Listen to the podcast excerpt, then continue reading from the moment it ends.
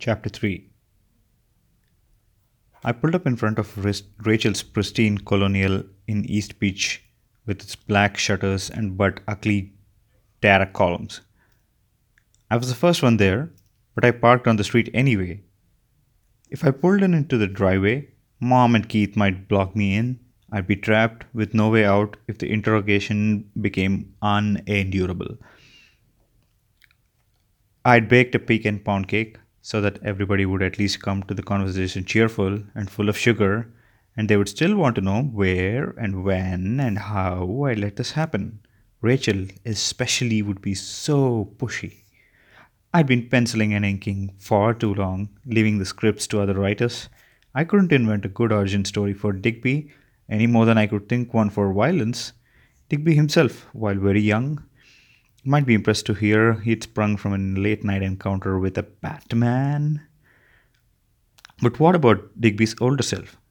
I didn't want to tell my parents or Rachel or my kid that I didn't know his father's name or job or medical history, or even for that matter, if he was a decent person. But that was the truth. He had good, good taste in comics, I could say. He was an excellent French kisser, I could say. As I trudged up the stra- stairs onto Rachel's wraparound white porch, her husband Jake came barreling out the front door blind, slamming it behind him. He almost ran me down. I tried to bo- dodge and stumble. He dropped the bag that he was carrying to catch me before I pitched and banged down to the stairs with the cake carrier. Damn it, Lay, he said. And then I flushed and he froze, still his hand still on my arms. He hadn't called me lay in years. I had my balance, so I crabbed sideways away from him, out of his grasp. I didn't like him touching me. Most of the time, I thought of him as Rachel's accessory, buckled on but irrelevant, like a wristwatch. His hands hung in the air for a second, awkward and empty, before he dropped them to his sides. Damn it yourself, JJ, I said at last giving, giving him his own old name back as lightly as I could. The letters made my mouth taste sore, and I had a hard time connecting them to the man in front of me. I thought of him either as Jake or Mr. Rachel. We hadn't been Lay or JJ to each other since we were kids. We'd spent our afternoons from third grade on in my family's base basement rec room reading new comic books as fast as I, as fast as they came in. We'd eat fiddle faddle and parse plot twists, trying to guess if our favorites would survive the cliffhanger endings. As we put each away into the plastic sleeve and filed it in order in the pro- proper box, we'd discuss what superpower we'd each want, debating hyperspeed or flight, teleportation or telekinesis. I never said it out loud, but most girls I wanted to be super pretty. Rachel had dips on that power though. Every boy I knew turned into a stammering wreck in her presence. Even JJ, maybe especially JJ, who blushed and puffed whenever she breezed through the rec room. JJ mostly wanted to be super non not a fat kid, though he never said that either. We knew these things about each other without saying. Then, when we were seniors, JJ's daddy had a ma- major major stroke and died. In the wake of it, things went all kinds of wrong and weird between us, and he quit school to help his mom run Jacoby Motors, the used car dealership. Our paths never crossed after that. We never spoke or even saw each other. Not once.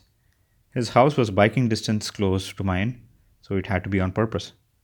Four years later, he showed up at Mom and Keith's annual drop in Christmas Eve party. I was on door duty, but I didn't recognize him. He was a tall, blond stranger, smiling and holding a bottle of Riesling. Merry Christmas, he said. He leaned in to kiss the air near my cheek, and oddly enough, I recognized him by then, by smell. He was three inches taller, with a gym body, subtle highlights, and maybe a nose job too. For sure, he had done some kind of movie actor nonsense to his teeth. Uniform and overall white, he made his smile seem insincere. But under a dash of subtle aftershave, I caught the essential smell of my one time best friend. JJ? I said, boggling at him. I go by Jake now, Leia, he said, and then clapped me on the shoulder, heartily, as if I were some bro of his in a beer ad. Good to see you. We'll have to catch up. He thrust the cold wine into my hands and breezed past, heading right for Rachel. He stayed with her all night, lounging against the wall, telling her all about how he'd saved the family business and now had a three year plan to open up a Nissan dealership as well. He was self made Ken, charming the pants of holiday champagne buzz Barbie. He called me Leia because you don't call the first girl you ever had sex with by her old pet name. Not when the name was Lay, not if you have always been in love with her stepsister. Now I stood in the wake of our old names, clutching my cake carrier to my chest and feeling an old bag tang in the air around me. He bent down to stuff spilled clothes back into the dro- bag he dropped. It was one of Rachel's reusable Whole Foods bags. Are you on a goodwill run? I asked him. Stupid, but it was the only thing that came to my head. No, what are you doing here? He shoved a flop of blown, blown out hair off his forehead as he straightened up. It's Sunday, I said. Where else could I possibly be? He raised his eyebrows. Rachel canceled lunch. She sent you an email. A khaki pants leg with a razor crease ironed, ironed into it was hanging out of the bag.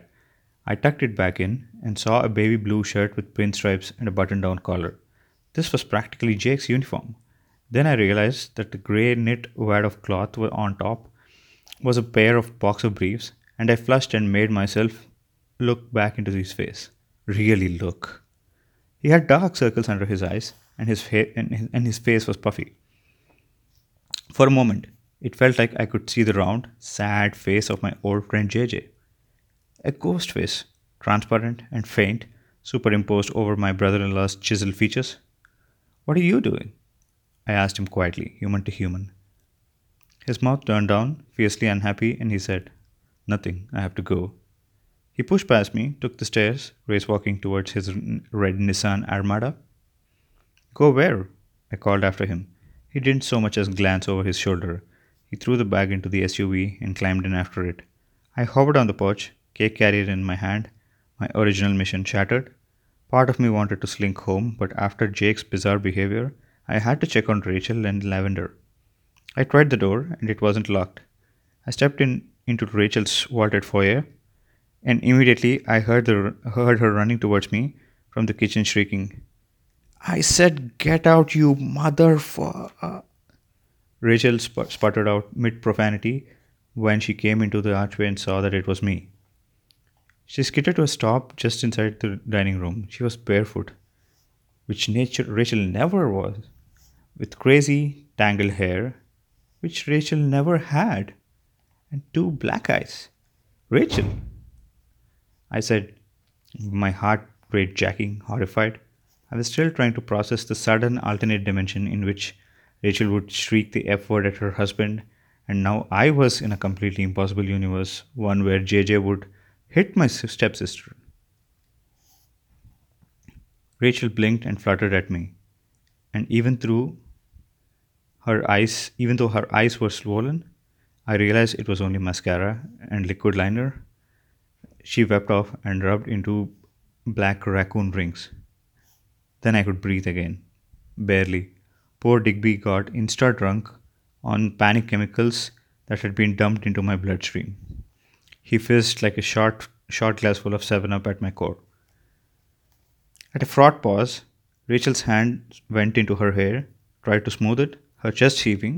It was funny in an awful way because her hair was the least of it.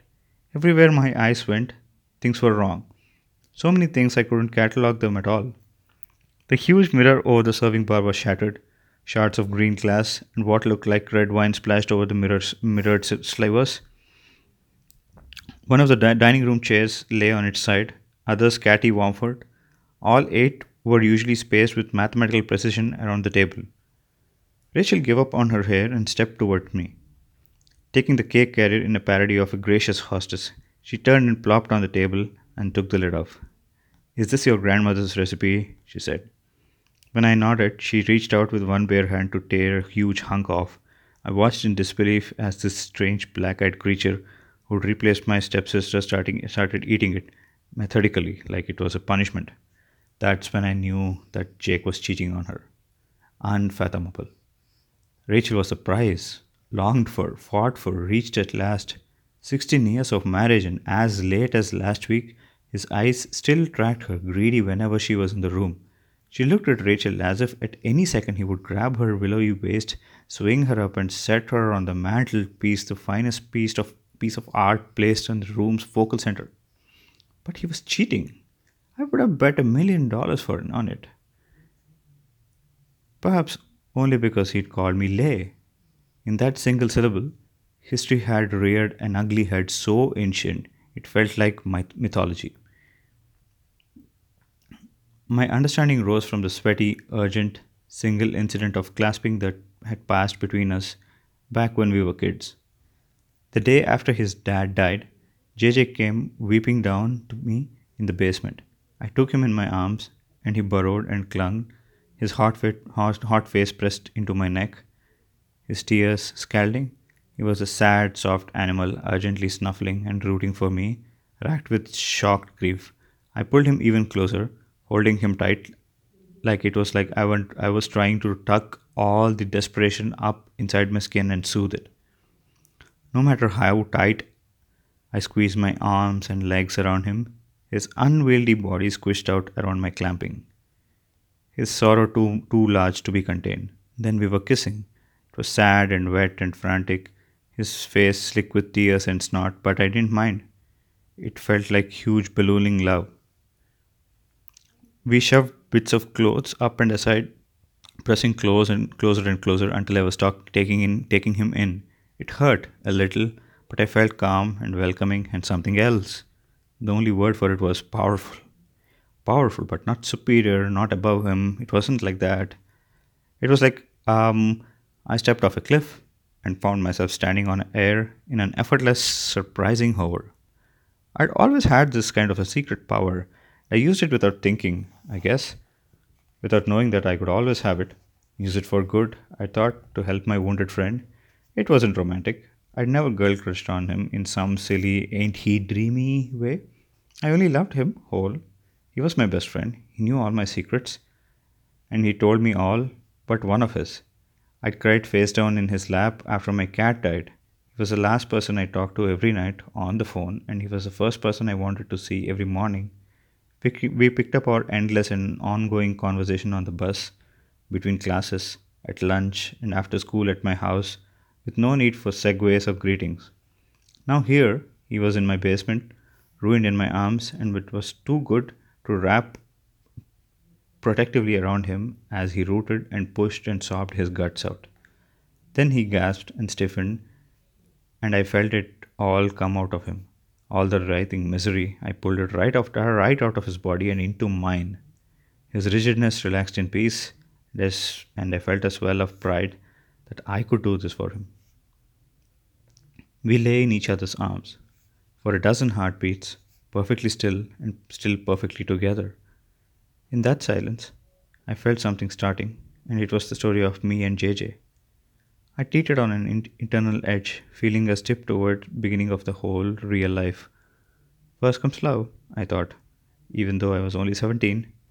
I knew all the things that would be next. I could imagine me and JJ at college, at our jobs, at our wedding, all the way up to a baby, we would see we would be we would make exactly like this somebody with a nose and my deep set eyes there was one next another for us so obvious and easy and no need to hurry it was ahead of us and we were past complete our bodies linked on the brink of our beginning then he was scrambling away from me and tried to get all his clothes straight his cheeks staining even redder when he saw a smear of blood on my inner thigh he mumbled something about needing to get home.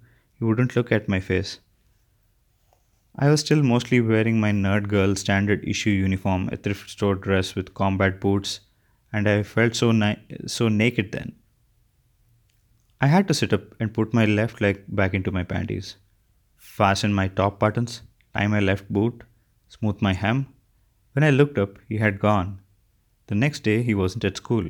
He never came back to school and he, he didn't return any of my calls. I went to his house four times, but he wouldn't come downstairs to see me. He didn't speak to me ever again until that Christmas. Until that Christmas, he came after Rachel. Well, I didn't get pregnant that time, which puts me at a lifetime score of 1 for 2 on random, unprotected sexual encounters. I never told anyone about me and JJ, not Rachel, not mom or Keith, not the small tribe of nerd girls at my lunch table. It hurt too much to say. I've been demoted from my best friend down to a Kleenex. It ruined something else inside me. That was the year I started drawing violence anyway. I had been doing a funny strip starring a character called Violet, who looked like me and he, who frolicked about accidentally thwarting crime. After JJ, prototypes of violence starting, start, uh, starting hiding in the margins. Watching my tune, watching over her. Violet changed too, evolving into a version of me who did have super pretty as a power, and anyone screwed with her met violence. Violence ate men like they were snack cakes and was never, never sorry. That was Violence's true origin story. She came to me when my heart got ripped out and ruined under seven minutes. But that was not a tale that I could sell to Dark Horse, unfortunately. Later, when JJ reappeared and Rachel got so serious about him, I made myself believe that he was a new guy, some stranger I'd met especially after they got married and then Lavender came. I separated Jake from JJ, my ex bestie who once wept and writhed and used me, spending his sorrows in my body while keeping his heart for Rachel for later. It was this piece of secret, ugly history that made sure that he was capable of thoroughly shitty sexual behavior now. This cake is amazing, Rachel said with her mouth full. She stuffed more in. Where's Lavender? I asked. Rachel shot me an irked look, her mouth now too full to answer. She stood in profile to me, chewing, breathing heavily, and out through her nose. After she swallowed, she dropped the rest of the chunk of the cake on, onto the floor and dusted her hands together, adding crumbs to the carnage. She walked down the street to play at Olivia's house. Surely, you don't think I'd let my child witness this? She said it, flat, rhetorical, but after the last five minutes, I wasn't sure of anything. I'd never seen her this way. Never. I hadn't been allowed to, not even when I might have helped.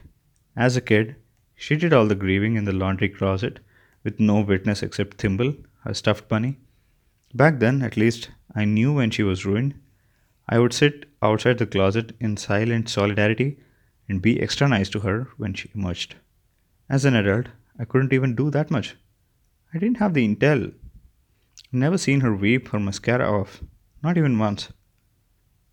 What did he do? I asked, meaning, how had Rachel caught him? Was it a true affair or a one night stand, a hooker? It didn't actually matter. I was on her side, period. Because Rachel was a step in name only. We are already barely there when mom and Keith got married. I had no concrete memories of her life before her, she was family, while Jake was like our garden shed, fabricated elsewhere and then added on. And the boy he used to be, JJ, he was a bullet I dodged years ago. Ah, finally, Rachel straightened up. She had five inches on me, even with barefoot. I watched her trying to gather the shreds of her cold blonde dignity. She couldn't quite. The raccoon eyes spoiled a lot of, of it, and the ways her hands were shaking spoiled the rest. What are you even doing here, Leia? Did you get my email? The, trem- the tremble in her voice wrecked her go to tone of fond exasperation. She was trying to pretend her dining room wasn't broken, full, wasn't always full of broken glass and upended furniture. Like the problem here was my inability to check my messages. Ah, let me see, I said. And it was a relief to look away from this nakedly wretched Rachel, scrabbling in my purse to turn on to my phone. Is this really you want to talk about? I don't want to talk at all, Rachel barked, suddenly so vehemently, so that I looked that I looked back to her in spite of myself. Her hands fisted in her wonky hair. Her phone buzzed and pinged in my hands. A text was landing, another, none other. My underdog theme song ring, ringtone started, cheery in fraught silence. The screen said, Polly Fincher, First Baptist member down in Birchville. I sent her call to voicemail and I started to ask Rachel if I could at least get her help her straighten up the room before Lavender got home. I barely got two words out before pings of more text landing sounded. Then my store phone started ringing again. What's going on? Rachel asked. I opened up Messenger and saw a host of familiar names. Louis Gainey, Chester Beckwith, Alston Rhodes, Pastor Rick, and more, all Birchville people. My heart shuddered and I started flipping through them. They all said variations of the same thing. What's the matter with Miss Birchie? Oh, honey, we're all sick worried. What does her doctor say? How long has she been this bad off? And from Martina Mack, the wishes came. Your granny surely showed her ugly in church this morning. I looked up at Rachel, stricken. What? she said. Leia, what? Birchie, something's wrong with Birchie. Bad wrong, too, because my phone started ringing again. Pastor Rick, but I didn't want to talk to him. I needed to talk to Wattie. I swiped him to voicemail, and still more messages were landing. Childhood summers aside, I never lived in Birchville. Since I'd graduated high school, I never spent more than a week at a time there. But I was a Birch, the last Birch, so far as they knew, and this was what round two of all the texts were saying Come home. Come home. You must come home. Please come home. I reached for Rachel, blindly moving toward her, and instantly her fa- failed rally made good. It was as if she teleported, teleported slightly above and to the left of her human turmoil, ready to help me, to fix and manage my mess. This was her essential self, her place, always, as the rest of us mere mortals plodded through her tacky mud. It was sad, and it could be enraging, but it was also very, very useful when the world went south. Did she fall? Rachel asked putting a comforting hand around me as we peered into the phone. A fall had been a worry for a dozen years now. Those those damn staircases all over the place. I don't know, I don't know. I opened my email and the first versions of the day events were already landing. Rachel and I read in tandem. I was too horrified to be relieved that Birchie hadn't broken a hip. This was somehow worse, though. She had survived so much been so essentially and willfully herself. She was bull minded, chock full of strong opinions that often belied her gentle passion of old South looks.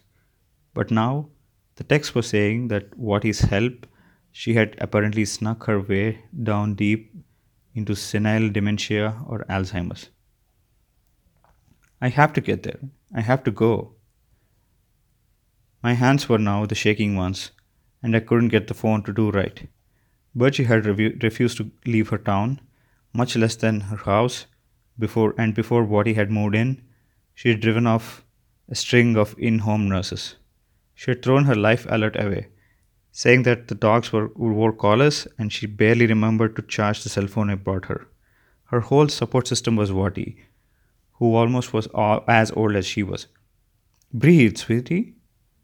We can't even be sure what we are up against until you go and see. I can book your travel while you're packing, Rachel said. I loved her for that inclusive pronoun.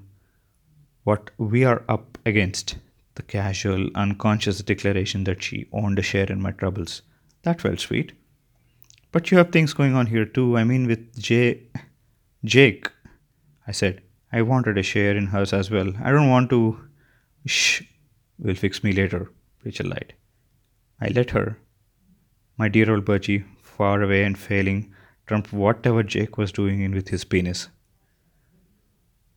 I kept flipping through the emails. The more versions I read, the more I found was I was also furious.